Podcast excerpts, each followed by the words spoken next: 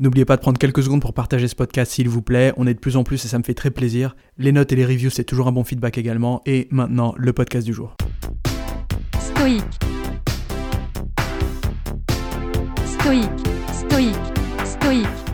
N'as-tu pas honte de te réserver le reste de ta vie et de consacrer à la sagesse le seul temps qui ne puisse être employé à rien? Il est bien tard de commencer à vivre alors qu'il faut cesser de vivre.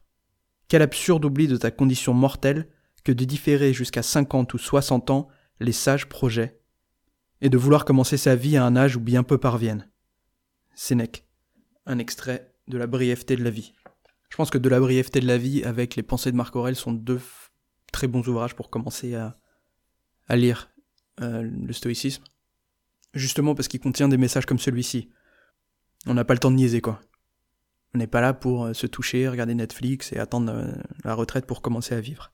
On n'a pas non plus le temps d'attendre la retraite ou euh, les vacances d'été ou l'année prochaine ou je ne sais quoi pour commencer à essayer de s'améliorer, commencer à essayer de s'assagir. La philosophie, l'apprentissage de soi, c'est maintenant. Si on veut réellement vivre une vie consciente, si on veut réellement s'améliorer, alors l'amélioration ne doit pas attendre les moments qui nous restent et quelques moments de repos. Ça ne doit pas être ce qu'on fait à la fin après avoir accordé tout notre temps aux autres projets. À l'inverse, les autres projets doivent venir une fois qu'on a passé suffisamment de temps à travailler sur soi, à écrire, à méditer, à faire du sport, à faire toutes les choses qui nous améliorent, toutes les choses qui nous permettent de vivre mieux.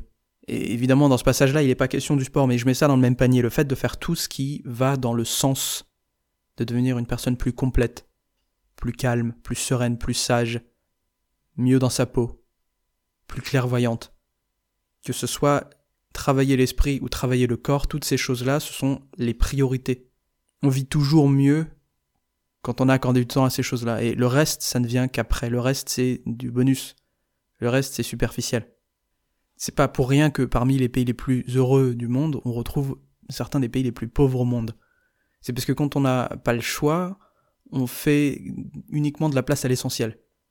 Et qu'en réalité, c'est cet essentiel-là qui nous suffit pour être heureux. Et qu'à l'inverse, quand on le néglige, c'est là qu'on a des soucis. Et notre manière de vivre actuellement met pas l'accent sur l'essentiel, met l'accent sur le superflu, met l'accent sur l'image, sur le plaisir, sur toutes ces choses-là qui sont sympas, mais qui doivent venir après, qui doivent venir à la fin, quand on a déjà accordé du temps au reste. Donc attendez pas la fin de la journée, attendez pas la fin de l'année et les bonnes résolutions du nouvel an, attendez pas la retraite. Travaillez sur vous-même, c'est maintenant, c'est tout le temps. À demain.